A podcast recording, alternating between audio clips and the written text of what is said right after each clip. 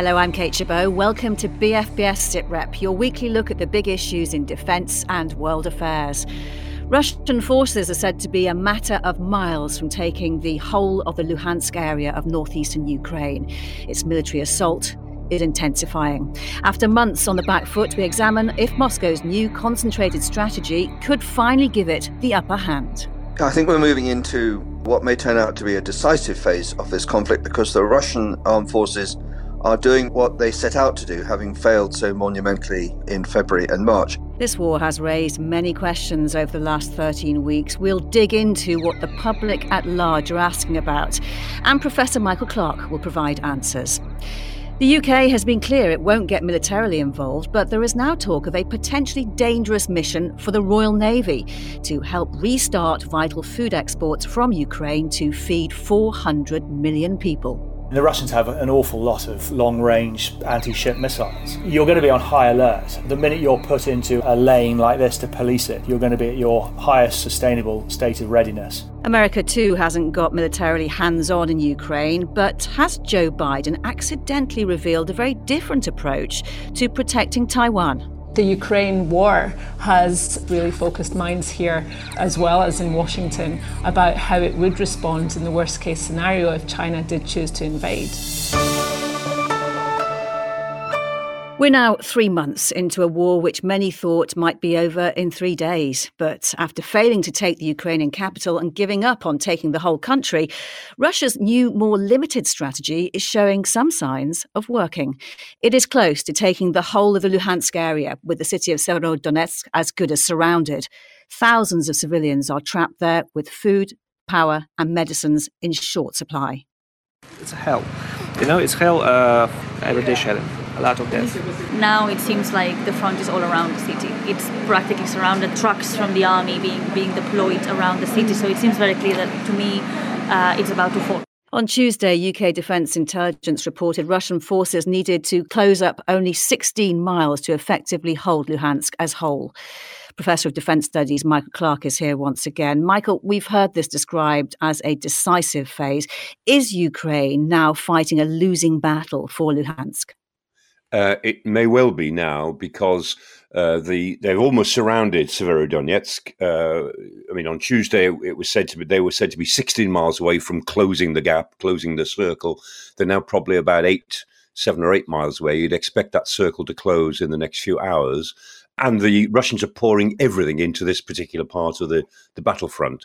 And the Ukrainians are uh, undoubtedly at a crisis point now as far as Severodonetsk goes, which is the key to Luhansk. Luhansk is the smaller of the two um, provinces, two regions that make up the Donbass, but they've almost, Ukrainians have almost lost it now. And Michael, if Russia does take Luhansk, what is next?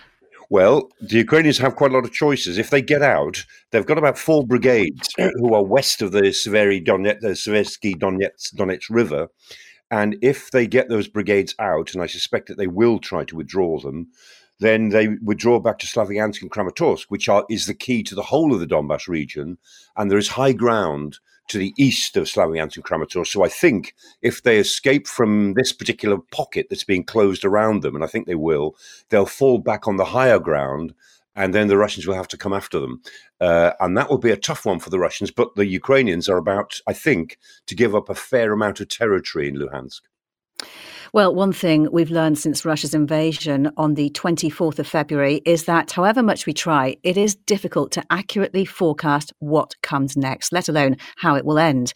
Each week, we've tried to follow each step, adjust our assessments appropriately, and answer as best we can what seemed to us to be the big hmm. questions. But this week, we wanted to take a step back and try to understand the questions this war raises for people who aren't studying it every day or discussing it week in, week out. Each day, BFBS digital news editor James Nucky has been analysing what people are talking and asking about Ukraine and Russia online. And he joins us now. Um, James, what are people asking about today? Hi, Kate. Yeah, thanks for having me on. So, we've been doing this throughout the conflict, really looking at what people want to find out and what the biggest questions are being asked. So, some of the things we found out today that people want to find out are questions like how is the war affecting the oil and gas industry? What ramifications will the war in Ukraine have on Russia's aspirations in the Arctic Circle? Um, when the war ends in Ukraine, how might the country rebuild its military? There's also questions about Russia and Finland. So, of course, we know Finland's going to be has applied to join NATO, and people want to know why hasn't Russia reacted to Finland the way they did with Ukraine? And then there's also questions about Russia's poor military performance in Ukraine and whether it will spark reforms. And finally, who's winning, Russia or Ukraine, um, and whether Russia is successful in taking the Donbass? They're really interesting questions, aren't they? Michael Clarke, I said to you last week that uh, we're going to put you on the spot to answer some of those questions. Would you like to come back on some of them? Yes, uh, I mean on the who's winning, we're starting at the at the bottom of the of the uh, group, as it were. I think it's 50-50 at the moment. The Russians are certainly going to achieve some sort of territorial objective, but it's going to be a Pyrrhic victory. And as this war goes on, I think Ukrainians, if they continue to fight, will get stronger. They'll be stronger in numbers and stronger in equipment if they keep getting the aid which the West is giving them. So I think the Russians are in a hurry to get something out of this war quickly before, and they know as well as the rest of us know, that the, the balance swings actually against them unless they're prepared to mobilize. Yeah, and what about the effect on, on the gas and oil industry? Well, that is restructuring because the thing about the um, oil industry is pretty flexible, and uh, the fact that Europe is ending its oil purchases from Russia by the end of the year is quite a big change. Um, but the oil industry will will adapt to that. Gas industry is far less flexible because you can only sell gas to whoever's on the end of the pipelines. Mm. And given that the Europeans are determined to get away from Russian gas, and that might might take a bit longer than a year, but they're certainly reducing. I mean, Germany was sixty percent dependent on on Russian gas before this this crisis started. They're now less than 40%, and they're taking it down pretty quickly. And the, the Russians, therefore, have got to build new pipelines to new customers, particularly in China and Asia. And that will take them some years. And so the gas industry, although the price of gas is currently very high for all sorts of other reasons, but the gas industry is, is going through a major restructuring because for the foreseeable future, Europe will not buy any Russian gas.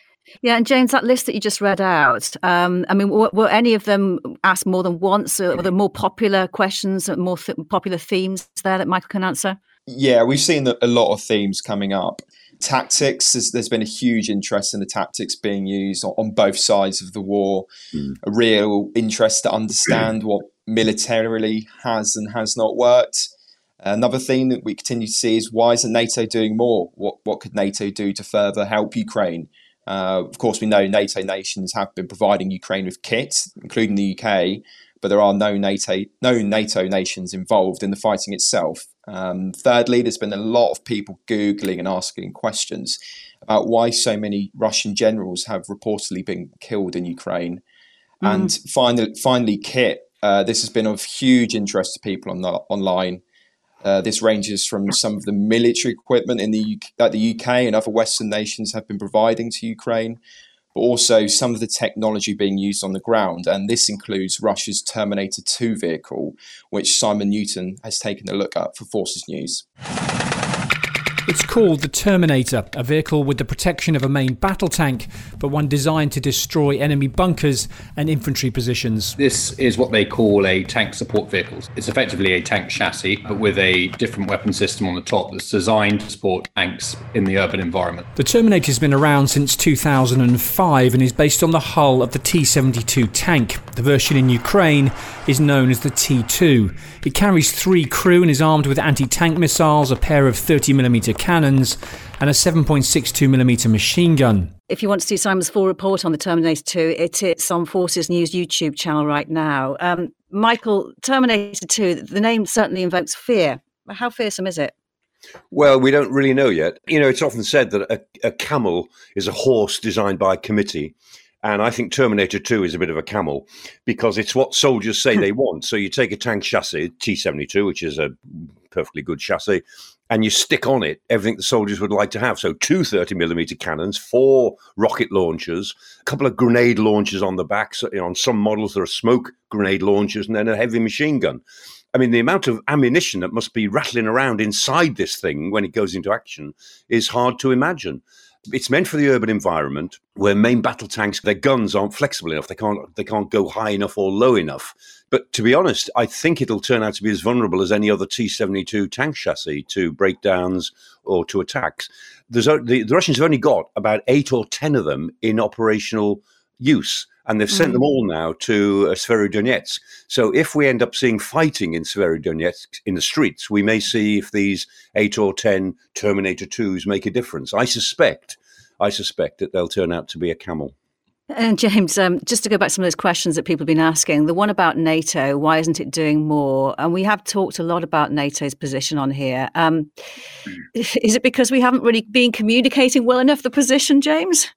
I'm not sure. I think people don't necessarily understand that Ukraine isn't part of NATO, although they have a partnership. Um, but people want to know why why can't NATO do more? Why are they providing this kit, but why can't they just go that extra step?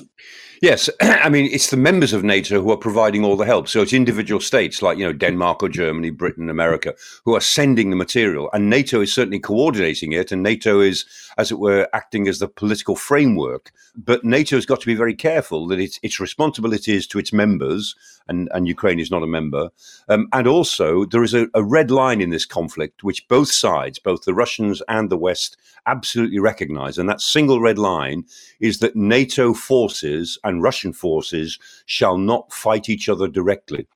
And if that line gets mm. crossed, or if that line gets very blurred, then the crisis will become much, much more dangerous to the, to the whole of Europe.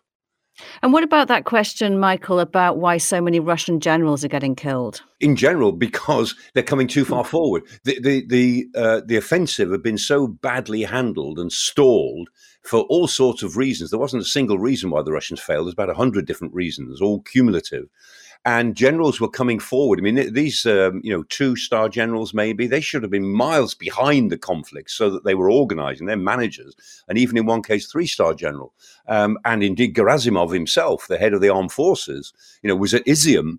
Uh, a couple of weeks ago, and he got wounded in an attack on Izium. And so the general's getting wounded because they're getting to the front line, uh, presumably uh, to actually get the thing moving to uh, hmm. you know to uh, um, I was going to say to to kick backsides uh, in order to make things happen, which is why they're in dangerous positions. What's interesting, of course, is that the, unless the Ukrainians were extraordinarily lucky, um, they were getting very good information as to where these people were just at that particular moment. James, I'm just really curious to know whether or not you've noticed a kind of pattern as into what people ask on any given day, depending on what's happening in Ukraine.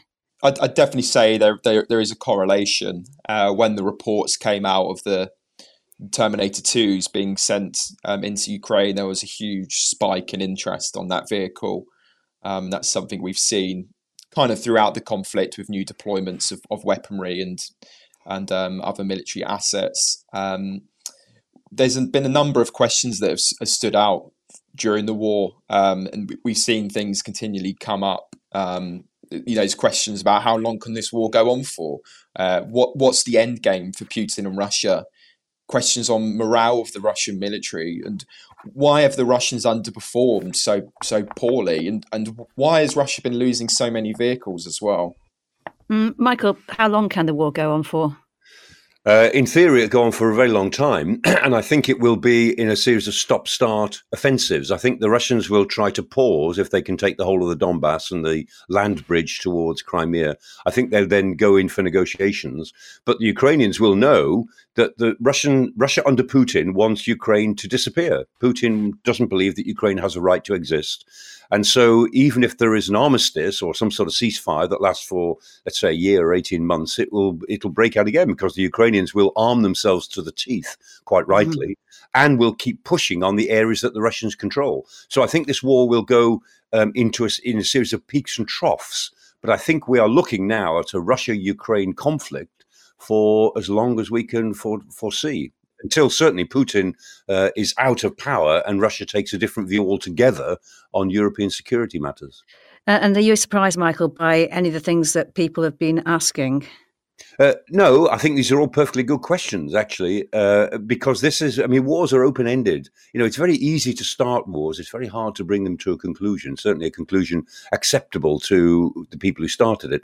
And so these questions just keep, you know, keep on running. And I, I think this is the new reality and the questions I think reflect that new reality. The only thing that, that I haven't heard so far from what James has said is that um, nuclear issues. Whenever we do a mm. Q&A in other forums, which I do get involved in, there's always a nuclear question coming up there. You know, are nuclear weapons going to be used? Are we getting closer to a nuclear war? That is always on people's minds at the moment because this is a, a serious European conflict.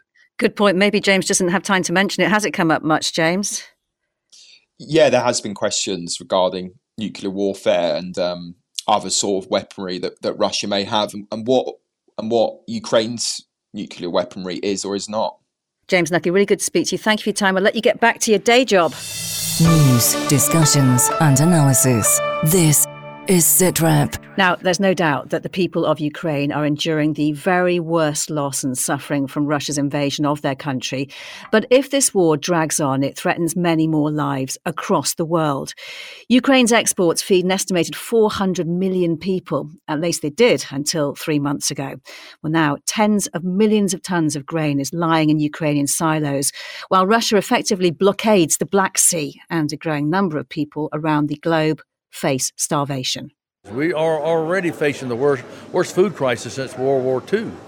And when you take 400 million people that are fed by the food that comes out of Ukraine and you shut that off, we're looking at a hellstorm on earth. That's David Beasley from the UN's World Food Programme. Well, now a military solution has been suggested, creating a protected maritime corridor to restart vital food shipments from the Ukrainian port of Odessa. The Foreign Secretary has discussed with allies the possibility of Royal Navy involvement, though the government says there are no current plans. But could it work? What are the risks? What might the Royal Navy be asked to do? Former Royal Navy Commander Tom Sharpe knows how to operate in contested waters, having captained a British warship in the Strait of Hormuz. The first thing that they'll invariably ask to do is to populate the headquarters. Whoever, whoever becomes the controlling agency for this for this lane, this protected corridor, there'll be an awful lot of command and control first. So there's always that before, long before you get to warships, you know, in the in the water patrolling whatever it is. So there, will always be a command and control element, uh, and the Navy would wish to be part of that coalition. How is it decided who, who is that controlling agency? What kind of discussions go on? It changes every time, simply because it, because it's different every time. It might be the IMO, it might be the UN, it might be a, a within a country's jurisdiction. There's no one size fits all answer to that question. And that is why you want to be part of that process because it's complicated and politically fraught right from the start. And once the headquarters is set up, how could it work at sea?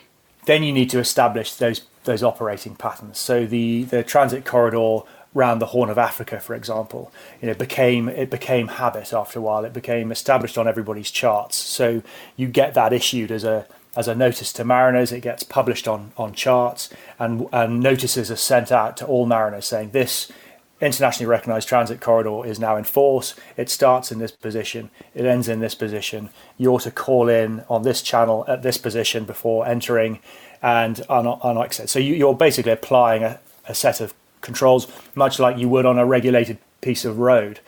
Uh, and, and as I say, the size and shape of this and its proximity to land and its proximity to threat will all determine thereafter what sort of assets you need in place to then physically police it. Proximity to threat, what are the risks if this operation in the Black Sea were to happen? Well, I mean, the Russians have an awful lot of long range anti ship missiles, most of which can cover most of the Black Sea. So you're inside the, the threat envelope you're going to be on high alert. The minute you're the minute you're put into a uh, a lane like this to police it, you're going to be at your highest sustainable state of readiness um, right from the start. I would suggest. And of course, there are also the mines that have been laid. How long might it take to clear them? Um, clearing mines is almost a sort of how long is a piece of string question. It, it, it, really is. It depends on to what percentage you want to guarantee you're clear of mines. That that answer is very rarely 100%. That's that's nearly impossible. But if you want to go to an 80% chance um, or a 90% chance, and then, then how long that takes depends on how many mines there are and how long this corridor is that you want to clear. But it's very slow, that's for sure. It can take weeks, if not months. And you've captained a ship in contested waters. How hard a job is it? The, the, the, difficulty is sustaining that level of alertness. You, you go in there, you know, sort of fully coiled. Everybody's at action stations, which is the highest state of readiness. Every weapon is crewed. Every bit of kit is, has someone at it. Everyone's up. uh, you can't sustain that. So you then relax into what we call defense watches, which is the which is the highest sustainable state. You can you're six hours on, six hours off. Um, it's it's not much of an existence, but you can sustain it indefinitely. The the trick is keeping that going for days, uh, if not if not weeks, and that's that's very very difficult. You've got to find ways to motivate the crew. Um, you've got to try and find ways to relax when you can, so that you can you're ready to surge if you need to. Uh, and it's mm. as the as the captain, that's a real that's a real trick is is sensing the, the, the state of the ship and the, the readiness of the ship because it is very hard to sustain at a very high level. It's tough. You mentioned that uh, you've got to find ways to motivate the crew. Uh, what did you do? How can you do it? Well, in the Gulf, you do have a little bit of room to manoeuvre. You can you can move away from the. We were operating right up in the north a lot, um, where it was it's always contested up there. You, the the waters are but the Iranian waters, and they they will rush you with their fast attack craft to test your responses. Um, and if you're protecting the oil platforms up there, you know there's a direct threat to those. So it's it, and it's very shallow, so it's physically hard to operate up there. It's demanding, but you can back away, and sometimes it's just a question of, of getting away for a, for a 12 hours, so that you can everyone can just relax. You know, clean out the ops room, whatever whatever it is. It's just something a bit different, and then everyone game faces on, and you're and you're back in there. And do you think uh, creating a protected maritime corridor in the Black Sea is feasible? Um, it's it's going to be very very difficult. Uh, we're talking about large areas here and large amounts of assets. Physically, it's possible. It's a question of whether or not you can you can get the political will and the political alliances in place to, to make it practically work. Um, and then you've got to have the, the, the stuff in there with the right kit that can protect you from mm. from a very sophisticated threat. So yes, it's it's doable, but it re- it will require an awful lot of um, political will and manoeuvring to make it happen. And if any Royal Navy ships were to be deployed to help create this corridor, would you have any advice to offer? I think it's about the it's about the biorhythm of, of, of effort on board. You know, peaking and troughing. Um, I think when ships get it wrong, they try too hard for too long, and it becomes unsustainable. Fatigue sets in, and people lose concentration. I always believed through my various ship commands that the key to success was knowing when to turn it on, being able and ready to do so, and having everyone around you able to do so. And just as important, um, is when to turn it off. That that I think is is the trick. Otherwise, you make mistakes, and, and that's when people get hurt. Former Royal Navy Commander Tom Sharpe. Well, one thing that was crystal clear before Russia's invasion of Ukraine was that the US and other NATO countries would not join any fight. They ruled it out well in advance. But America's position on another possible invasion target, Taiwan, has long been deliberately much less clear. At least it was until President Biden's news conference in Tokyo this week. You didn't want to get involved in the Ukraine conflict militarily for obvious reasons. Are you willing to get involved militarily to defend Taiwan if it comes to that? Yes. You are? That's the commitment we made. Well, that appears to shatter the US policy of strategic ambiguity on Taiwan, trying to leave China guessing on the price of an invasion while keeping America's options open. President Biden and his team insist he was not revealing a change in policy, but at the very least, it creates the impression he's let the cat out of the bag. So, what effect is that having in China and Taiwan? Nicola Smith is Asia correspondent for the Daily Telegraph based in Taiwan. I don't think anyone was particularly surprised by uh, President Biden's remarks. There's always been an implicit understanding that the US would intervene in a conflict because the stakes are just far too high, not only for Taiwan, but also for the United States own policies uh, and strategies in the Indo Pacific. And this is the third time in the past nine months or so that President Biden has made this kind of statement. Uh, so the response, the immediate response in Taipei was quite muted. The foreign ministry and, and the government they thanked uh, the US for its rock solid support, which is uh, a kind of standard phrase now, bo- both um, used by Taipei and by Washington. Um, and uh, they also stressed that they wanted to find a, a peaceful resolution with China. Um, but cert- certainly.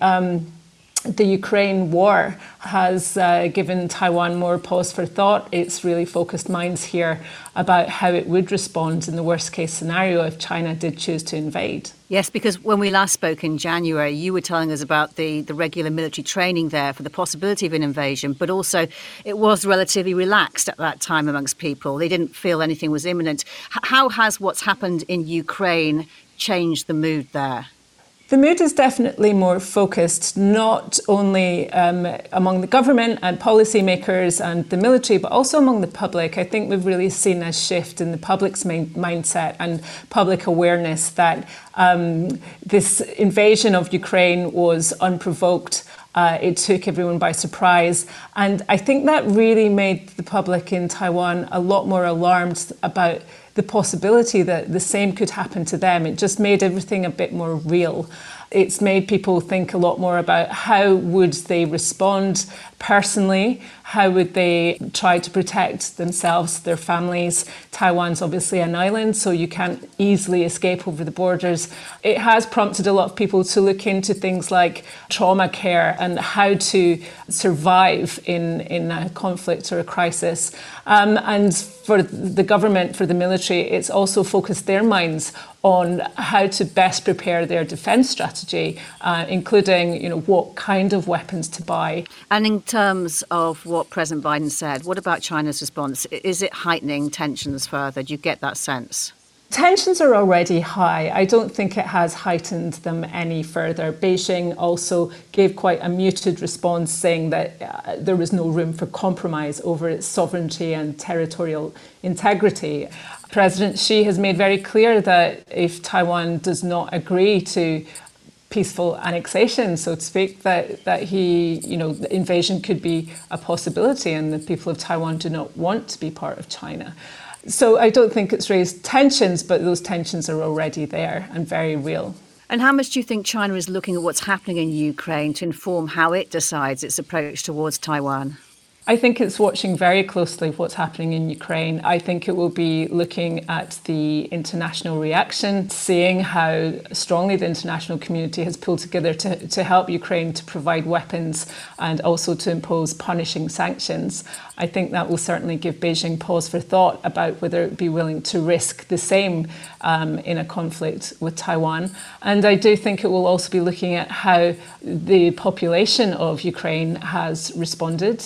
I don't think it would be any different in, in Taiwan if there was an invasion, that people would want to defend themselves and their families and their homeland.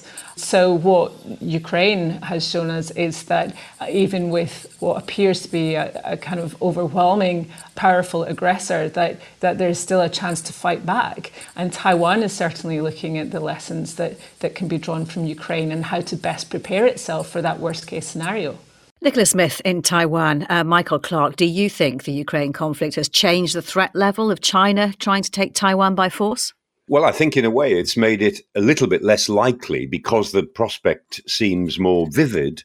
That I think, if anything, Taiwan is a little bit safer now than it was before the war because the uh, Chinese can see now that the West is not defined by what happened in Afghanistan last year in the retreat from Kabul, and that the West can be united that sanctions can be very effective, economic sanctions, as they are being effective against Russia, and not least that there are military risks in mm. um, invading other territories. So, if anything, I think the, the reaction of the West to Ukraine has probably given the Chinese some sort of pause that the Western powers would not be so passive as they might have assumed that they would have been, because we don't want to revisit the humiliation of Afghanistan. Mm, yeah, yeah, China's response was muted to what President Biden said. Do you think it has made any difference? Yeah, I mean, President Biden uh, was very clear, and we're, and we're all waiting for clarification after it. And whenever he says something, we, we look to the State Department, the Pentagon, to then clarify the remarks. But I think mm. you know, what he was saying was true enough in that the United States would not be passive if China tried a, a military move against Taiwan. And I think uh, Xi Jinping, I think, is taking that into account in the way he now approaches the Taiwan crisis for the future. Professor Michael Clarke, thank you very much for your time and thanks to all of our guests. We'll be back after the long Jubilee weekend. Until then, you can keep in touch with us on Twitter. We're at BFBS SitRep and you can catch up with past programmes on the website bfbs.com slash sitrep. There you can also find links to subscribe to the podcast. For now, though, from me, Kate Chabot, thank you for listening and goodbye.